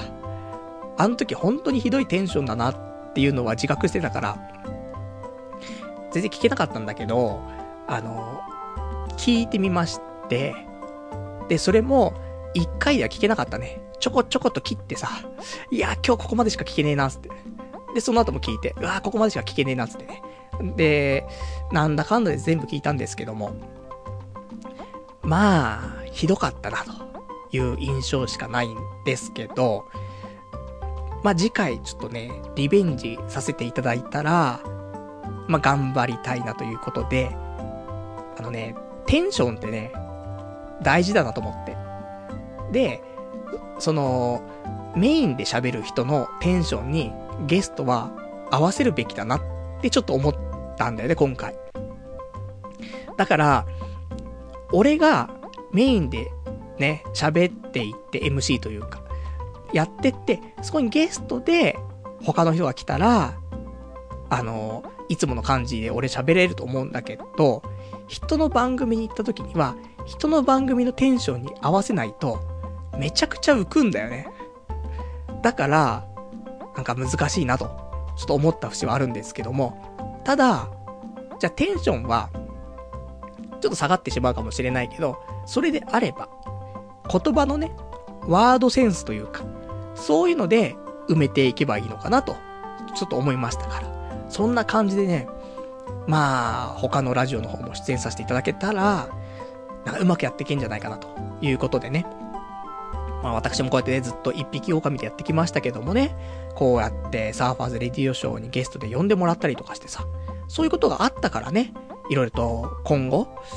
まあ他の人とコラボしようかなって思ったりとか、ね、あの、トーキーさん、前にね、2回ほどゲスト来てくれましたけども、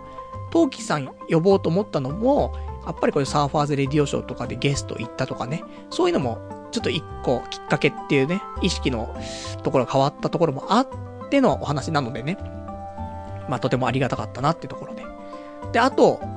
もう一個だけ、サーファーズレディオショー、タケさんのお話させていただきたいんですけど、まあ、とても、まあ、いかついというか、男っぽい感じだったんだよね。いい男ですよ。で、いい男の共通点って何かなっていうのにさ、気がついて。これは、タケさんもそうだし、ね、ゲストで来てくれたトーキーさんもそうなんだけど、両方ともいい男なのよ。多分モテるの両方とも。で、こういう男は何なのかっていうと、下ネタ結構好きなんだよ。まあ、男だから当然かなとは思うんだけど、まあ、普通に下ネタは好きなの。だけど、俺たちとは違うんだよなっていうのは、俺たち下ネタは下ネタで終わらすじゃない。ギャッハッハで終わるじゃない。だけど、いい男の言う下ネタって、途中までギャッハッハなんだけど、そっから終盤は真面目な話になるんだよね。なんだろうって思うんだけど、なんか、そのまとめ方が、ねえ、ギャッハハで終わんないで、ね、うんこちんこ、うんこちんこ、ギャッハハでは終わんないんだよ。でもさ、うんこはさ、みたいな。ちんこはさ、みたいな。なんか真面目な話になってくの。で、ああ、なるほど、みたいな。これが、多分、いい男。ね、いい男は真顔でうんことかちんことかのね、話を語られてもちょっと困ってしまうんだけども、でもそういうのはあるなっていうところを感じて、周りでさ、ね、リスナーのみんなの周りのモテる友人とかもさ、いないもしかしたら。こいつなんかモテんなってやつ。途中で、下ネタをいい話にしていくやつ。いると思うんだよね。で、それが全然不自然じゃないの。ちゃんと内面から湧いて出てくる言葉だから。怖いなと思って。ね。だそんな男になんないといけないんだなと思ってさ。まあ、そんなことをね、ちょっと思いましたってお話かな。あと、今週他話したかったこととしては、えっと、お金がないんですけども、株をちょっと買おうかなと思って、ね、何言ってんだでしょ。あのさ、株でさ、これから上場しようという会社がね、あった時に、すぐ買えるわけじゃないんだよね。抽選なんだけど。で、抽選にその応募して、当選したら買えますっていう、一応権利がもらえて、どうしますかってなるの。で、今回、日本郵政と、かんぽ生命と、ゆうちょ銀行、これがいっぺんに上場するんだよ。だから、これは結構手堅いかなと思って、応募だけしました。だから、抽選ね、当たれば、買おうかなと。ね、お金どっから出んのって。リソマ銀行から出るでしょね。50万枠あるんだから。で、買うだけ買って、ちょっとでも上がったらね、売っちゃうみたいな。ところでもいいかなと思ったので、一応、えー、応募して。まあ、金額としては、まあ、大体、1株1500円ぐらいの100株単位。だから、15万円ぐらいなのかな。なんで、まあ、どれかしらでもね、当選すれば15万ぐらいあれば、えー、一番最低限で買えますので、そしたら、大金持ちの可能性ありますからね。まあ、その辺をちょっとね、夢見て、応募しましたって話。まだね、間に合うと思うんだよね。株の口座持ってる人は、まあ、株の口座持ってる人はね、応募してるとは思うんだけど、最近やってないなとか見てないなっていう人は、ね、まだ間に合うと思うんでね、抽選、えー、応募してみたらいいんじゃないかなと思います。あと、あとは、私、ちょっと喋りたいことをガンガン喋ってしまおうかな。えー、先週、先々週かなやったアニメの、アイドルマスター、シンデレラガールズ。第24話。すごく良くてさ。ねもういいよ前のアニメの話はっていうのあるかもしんないんで、1分ぐらいでね、お話終わりますけども。24話すごく良くて、あの、主人公のね、あのヒロインがいるの。島村うずきちゃん、うずきちゃんっていう女の子がいるんだけど、この子がさ、すごくどん底だったんだ、気持ちがね。で、そっから這い上がって、歌うっていうシーンがあるんだけど、そこで歌ったスマイリングっていう曲がとんでもなく良くて。今週すげえそればっかり見てたね。そのアニメ中の動画もずっと見てたし、あの、ライブの時の動画とかもあって。まあ、中のね、人、中の人っていうかそう声優さんの大橋彩香さんっていう人がね、やってるんだけど、その映像とかも見てさ、すげえ良くて。俺、今週スマイリング100回ぐらい聞いてんじゃねえかなというぐらい聞いてます。すごく良くてね。アイドルマスターは、やっぱし、後半、いいですね。前にやった、そのアイドルマスター、普通のね、やつのアニメも後半すごい良かったし、今回のね、シンデレラガールズの方も後半すごく良くて。なんで、で、大橋彩香さんって、まあ、手探れ部活ものでね、ヘゴヘゴ言ってた人なんで、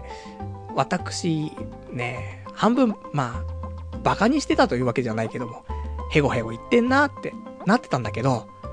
いやー、アイドルだなって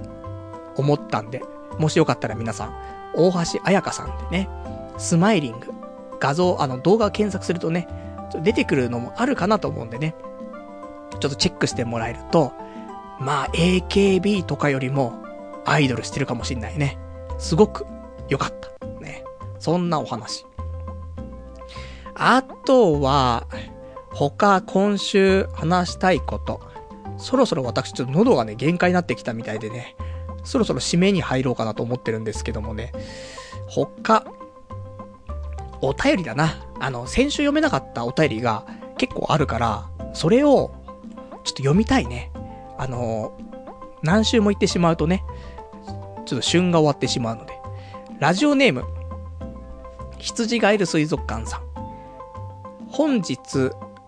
結構前にもらったんで、本日9月26日、歌舞伎町にローストビーフの油そば専門店がオープンしたらしいよ。最大1ポンド、かっこ 450g までローストビーフを増量できるんだと。食べ終わった後は無料でご飯を丼に追加することもできるらしい。転職活動なんてやってる場合じゃないぞ。りっちゃんから借金してローストそば食いに行こうぜというね、お答えいただきました。ありがとうございます。こちらね、結構話題になったっぽいね。この間もなんかどっかのニュースサイトで記事になってたと思うんだけど、いやー、私、ローストビーフ好きだし、ね油そばもね、好きですから。それがコラボしてるってことでね、ちょっと食いたいんだけど、どうなんだろうね。合うのかねローストビーフと油そばっていうね、ところなんだけど。まあでも、450g までローストビーフ乗せちゃって、食べたいね。明日、ね、本名名義のラジオがあるから、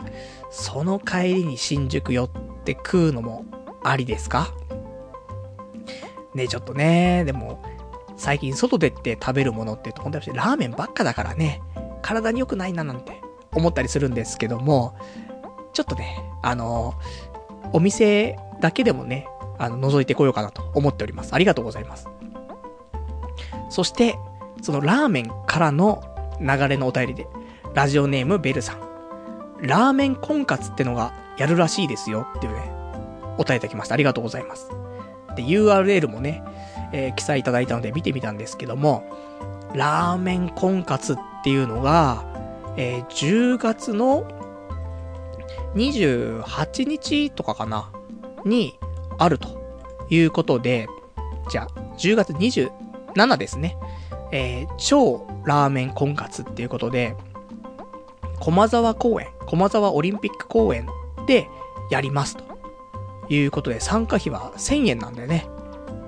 結構安いんだよ。で、この1000円の中に何が含まれるかっていうと、ご当地ラーメン1杯、あとドリンク1杯、そして出会いと。いうのがあるんだけども、ただ、こちら、あ、いいなと思って、行きたいなって思うんだけど、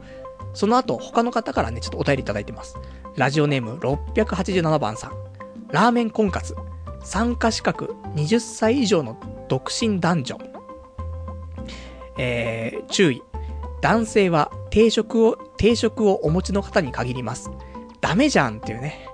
お便りいただいたりですとか、ラジオネーム688番さん。無職に食わせるラーメンはねえっていうね、お便りをいただきました。ありがとうございます。ということでね、もし、私が今回受けた会社、合格採用されて、ね、あの、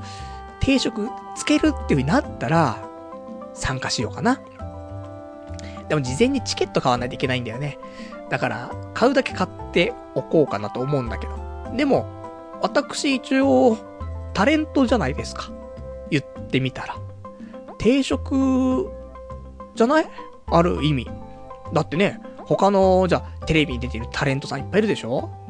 じゃあ、この人たちは参加できないのかっていうと、え、まあ、できるっちゃできるんじゃないのと。私も、一応、ね、事務所の方にプロフィール載ってますから。顔写真ありますから。ね、そしたら、あなんか定職があるかどうかっていう確認できるものありますかって。みんな社員証見せてるのに、俺だけね、事務所のホームページっていうね。そのパターンあるかもしれないからね。いや、これじゃ認められないですね、ってね。1000円返金されるみたいな。あるかもしんないけど、ちょっと行きたいね。でも、ラーメン食いながら、どんな仕事されてるんですかって。お、タレントタレントっつってね。うさんくさいやつ来たなーみたいな。なるけどね。すぐに本名バレちゃうからね。ほら、ホームページ載ってるっしょつってね。まあ、そんなね、ところで。で、このラーメン婚活なんだけども、この駒沢公園でやってるのがね、たまたまこの10月27日は、婚活とのコラボやってんだけど、そうじゃなくて、10月の23日から28日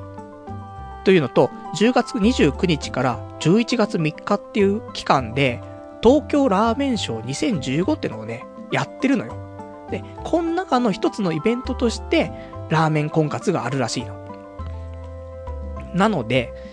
あの、婚活は抜きにしても、多分、1回2回、このラーメン、東京ラーメンショー2015、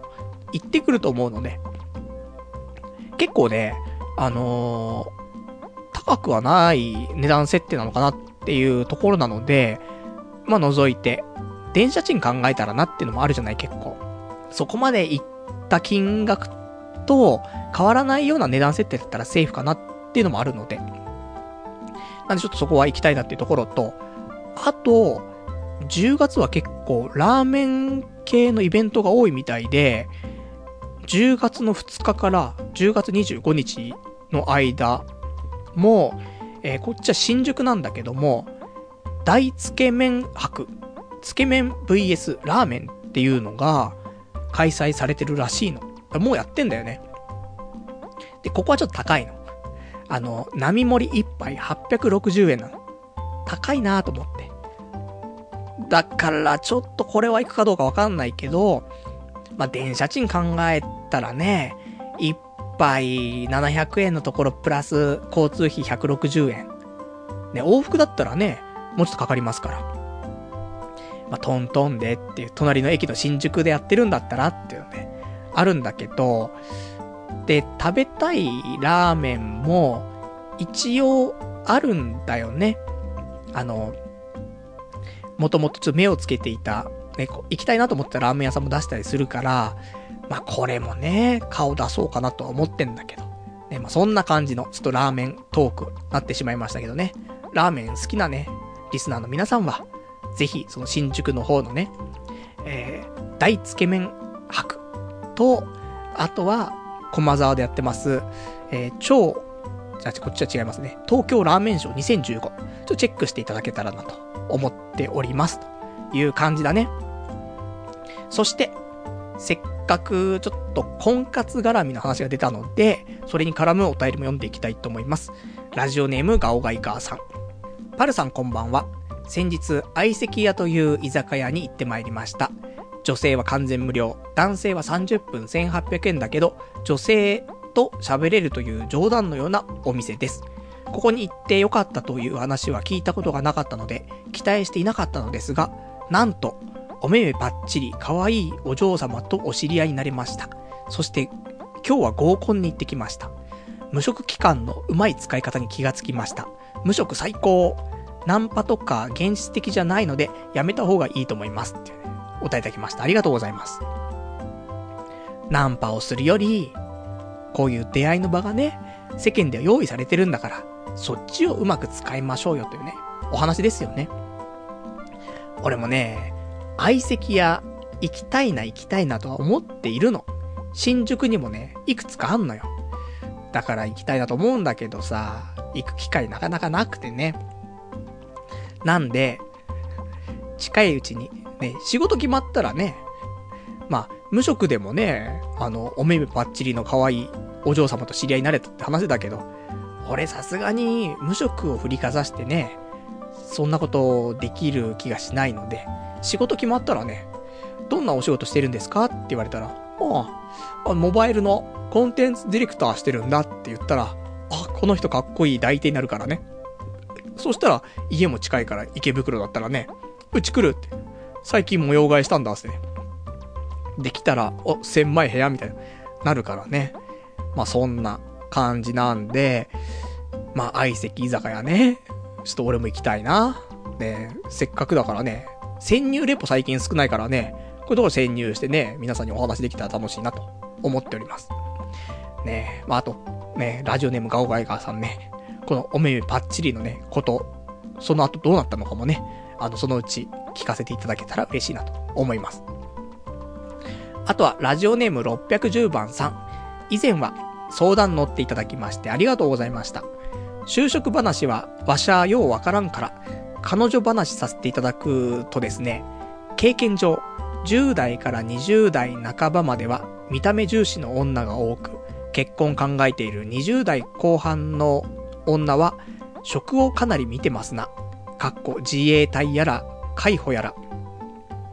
30前半の女性は職ではなく収入やら貯金って感じです。努力次第ですが、パルさんも、もともと顔が悪くないんで、まだ20代ワンチャンあるかと。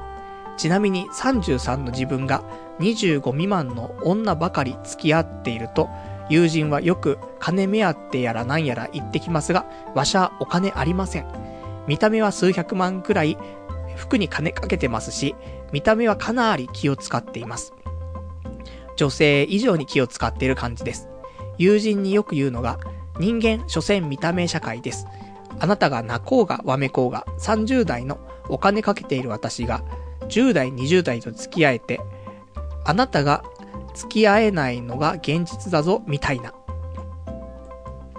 私はパルさんみたく人が苦手で女性も苦手です。昔はキモータでした。見た目、見た目を今風にお金をかければ結果は必ずついてきます。頑張ってください。パルさん、いいもの持ってますよっていうね、お答えいただきました。ありがとうございます。まあね、ファーストインプレッションというかね、最初の印象っていうのは見た目だからね。もうこれは本当に、あの、正しいことかなと思うんだけど。だから自分の、ね、なんか気に入った服とか、そういうのはね、服が趣味だとか、好きだとかっていう人はね、とてもいいんだけど、あんまり服に興味がない人っていうのも、まあ、モテるためというか、一つそういうスタートラインに立つためには、服装っていうのはね、とても必要な話なんだなっていうことだよね。で、別にでも、かといってね、何百万もかかる服、着るのっていうと、さすがにそれはね、難しいかなって思うけど、いくらモテたくてもさ。で難しいね、そうね。だって、例えばね、何百万とは言わなくても、じゃあ、50万にしようか。ね。50万服装にお金をかけたら、モテるってなるとすんじゃん。そしたら50万かけるかなっていう話よね。かけたことないじゃん、俺たち50万。じゃあ、ね、これから家からね、外に出ますと。その時の服装見て、これ50万かかってるかなって言ったらさ、かかってないじゃん、基本的に。時計とかでね、時計とか靴とか、あとスーツだとかね、そういうのも全部合わせれば、もしかしたら50万とか行く人もいるんだろうけど、普段着というかね、私服でさ、50万ってなかなかいかないじゃん。でも、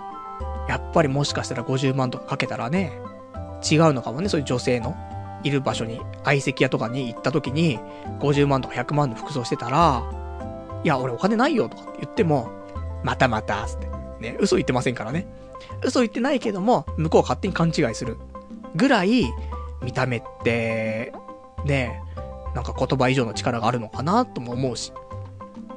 で、これがさ、もう、超クソデブでさ、超絶ブサイクでさ、ハゲててさ、みたいな。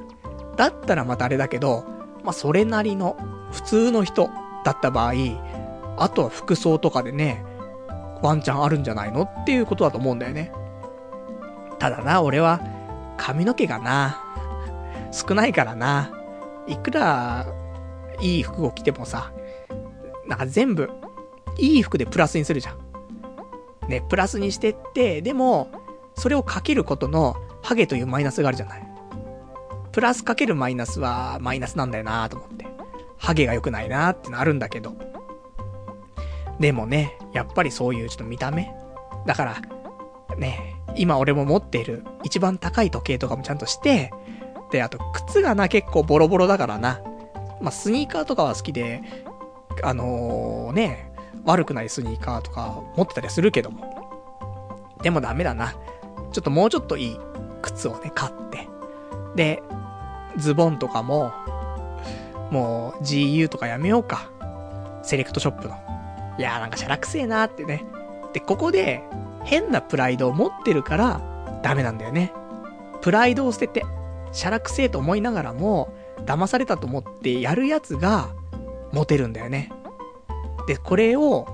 やらないやつっていうのはモテないし、もしかしたら、そこまでしてモテたくないって思っちゃってるんだろうね。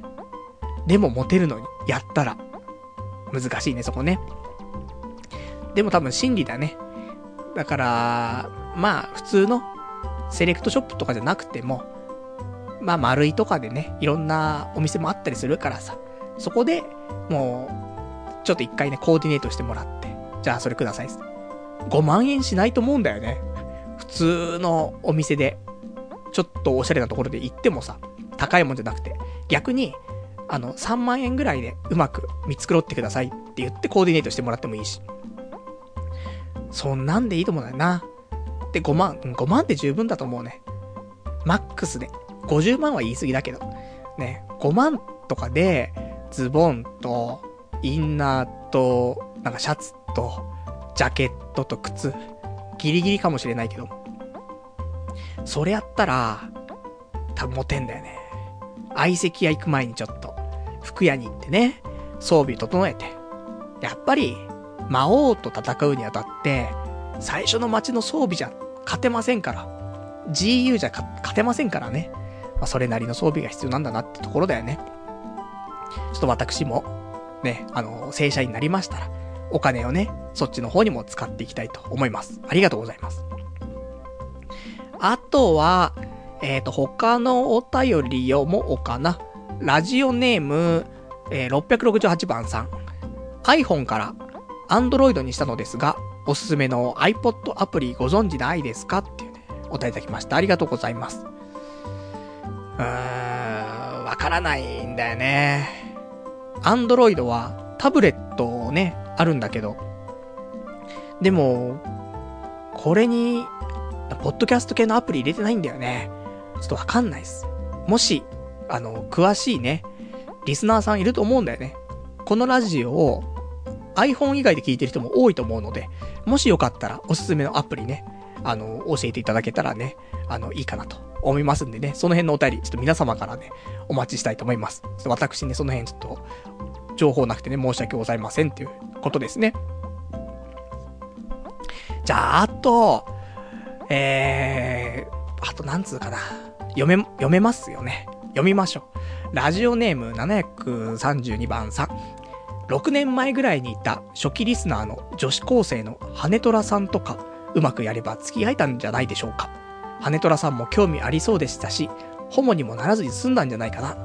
ハメトラを、次でしたね。羽虎をハメトラしたらよかったんですよ。あの時に付き合っていれば彼女も23歳ぐらいですよね、今は。羽虎をハメトラしたらよかったんすよって。お便りいただきました。ありがとうございます。なんか大事なことだから2回言ったのかわかりませんけどもね。まあ、羽虎さんをハメトラしたらいいっていうね。完全に、初期リスナー。最初何年ぐらいかね。1年2年ぐらい聞いててくれてた初期リスナーというか、ね、あの、いつもお便りをくれたね、ヘビーリスナーの女子高生がいたんだけどもね。まあ、羽虎さんっていう人なんだけども。まあ、この人ね、とうまくやってればよかったんじゃないですかって話なんだけども。まあ、私もね、やっぱタイミングってのはありますから、いろいろいろね。まあいろいろあって、いろいろ何もなくてね、結局は何も絡まず終わってしまいましたけどね。せっかくね、向こうからね、まあ、お便りをいっぱいくれてたから毎週のようにね、ちょっと反応すればよかったのかなと思ったり思わなかったりなんだけども、ねそれちゃんとね、なんかうまくやろうとしてれば、俺もね、ホモにならずに、ホモナイトにならずにね、済んだのかなっていうところもありますけどね。まあまあ、あのー、過ぎたことですし、これからね、いや、俺これからあると思うんだよ。もし、モバイルの会社に入ったら、女性多いんだよ。若い女性の従業員がすごく多くて、結構みんな可愛いんだよね。ワン、ワンチャンあんじゃねえかなと思って。でも多分みんな25前後だと思うの、女の子。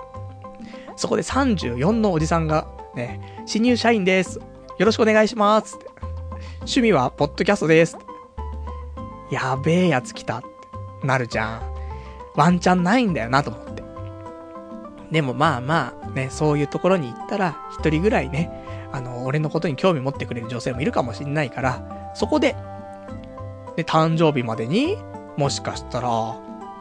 きな人できるかもしんないね。あ、彼女ができなくても、好きな人ができたら、ちょっとその、ソープというか、性風俗業界のお店に行くっていうのはね、ちょっと延期したいかなと思ってるんだけど、これは前にも言ってるからね、彼女が一応できなくても、好きだなって、好きな人ができたりとかしてれば、あのー、風俗には行きませんという話はね、多分過去に何回かしてると思うんでね、それ聞き直していただくと、ああ、言ってやがんなってなると思うんでね。でも、好きな人もできない可能性もあるからな。まあ、その辺難しいかなと思うんだけど。あとね、ラジオネーム、えー、鬼軍曹ずるむけさん。ね、ひどい名前ですね。鬼軍曹ずるむけさん。えー、前回の放送ではなく、35歳で風俗のこと言ったけど、デリヘルでセックスはできないでしょ。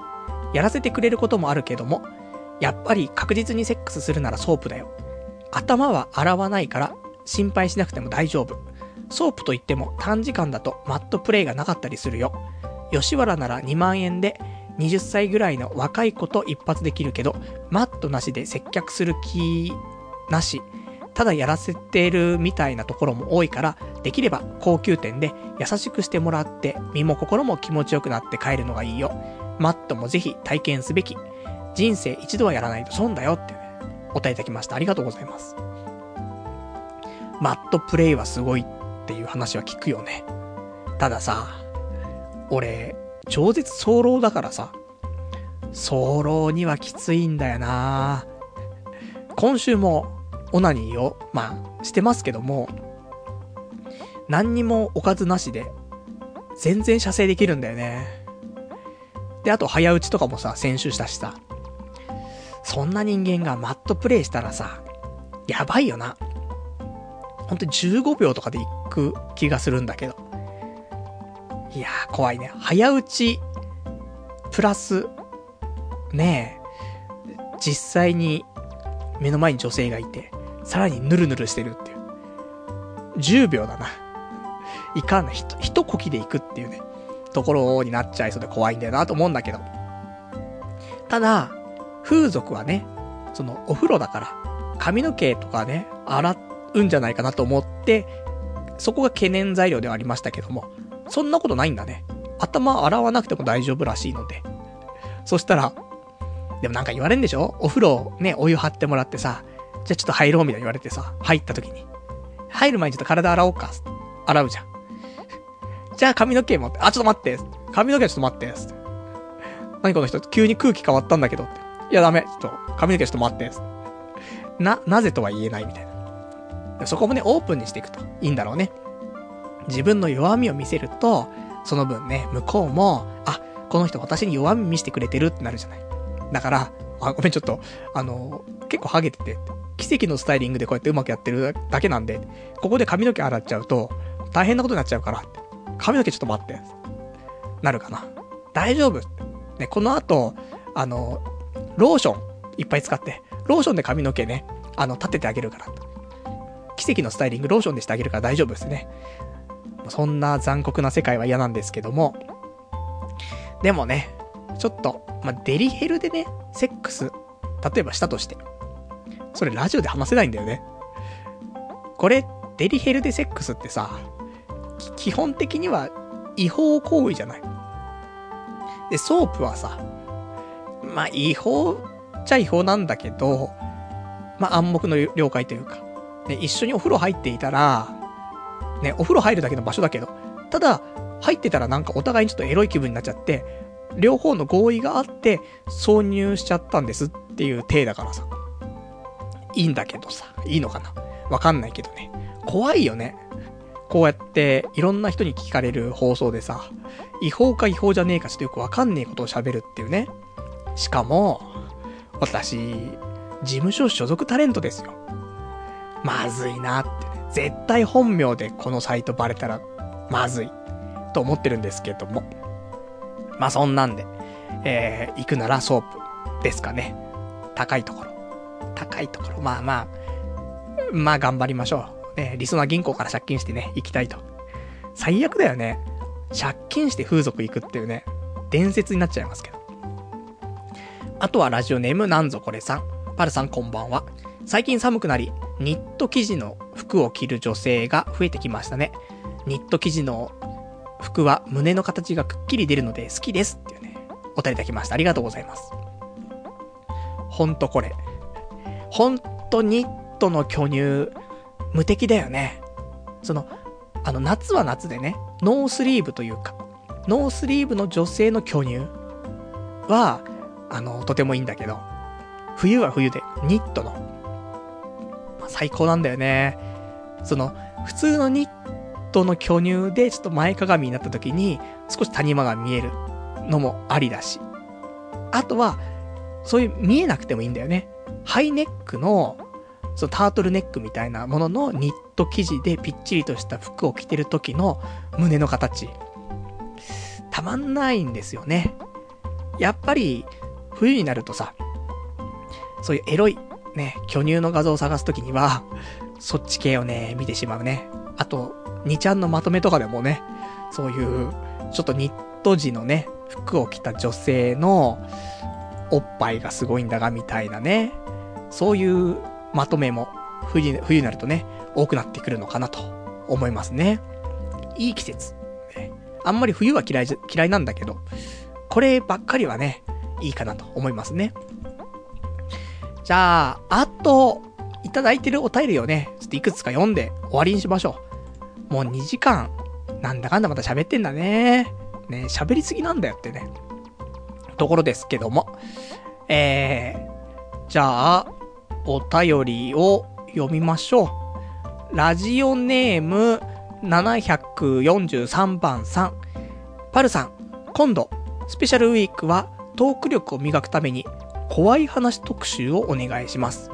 伊集院さんの怖い話が大好きな自分は、内容もさることながら、話、その話し方もうまいなぁと感心します。パルさんからそういう話聞いたことないし、リスナーさんのお便り募集して、それを工夫して読むだけでもトーク力鍛えられるんじゃないかな。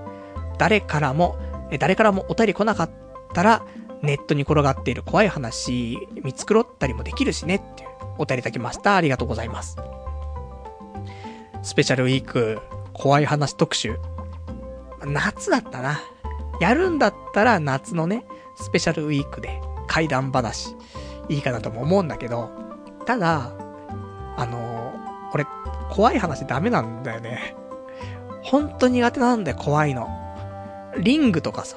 映画とかね。映画のリング見ただけで、映画館で見てて、もう、その席にさ、なんかもう張り付いちゃったからね。動けなくなっちゃって怖くて。そんな高校生の時代がありましたから。怖い。本当に。で、トーク力、うーん、伊集院さんね、そういう怖い話とか、自分で作ったりとかしてさ、で、喋るのも上手いんだけどさ。と、そ、うん、ちょっとな怖い話無理だなあとトーク力、ないんだよな鍛えたいんだけど。あれは難しいよな、なんか。うん。ちょっとハードル高い。ハードル高いプラス怖い話が苦手っていうね。ちょっとなんか、ダブルできついっていうところがあって。でもなんかいつかはやらなくちゃいけないような気はするね。なんかそういうお題を決めて、しっかりそういう作ってる話をきちんとするというか、まあ、でもただ伊集院さんってもともと落語、落語の人だからさ、話を自分の中にちゃんと入れて、で、それを話すっていうのがね、できるんだよね。そういう修行してきてるから。俺は、話は、何か見ながら、でも、拙い感じになるし、ラジオもね、なんか、ポロポロと箇条書きしてるやつを読みながら広げていくスタイルだから、なんか、怖いね。面接の時に話すような感じじゃん。志望動機はって言われて話すような感じじゃん。ある意味ね。得意じゃないんだよなと思って。でもそれもね、いつか克服しないといけないところもあるから、怖い話は苦手だからちょっとできないかなと思うけど、他の、あ、それこそ落語？落語を披露すんの、ここで？短いやつ？それもね、ありなのかな？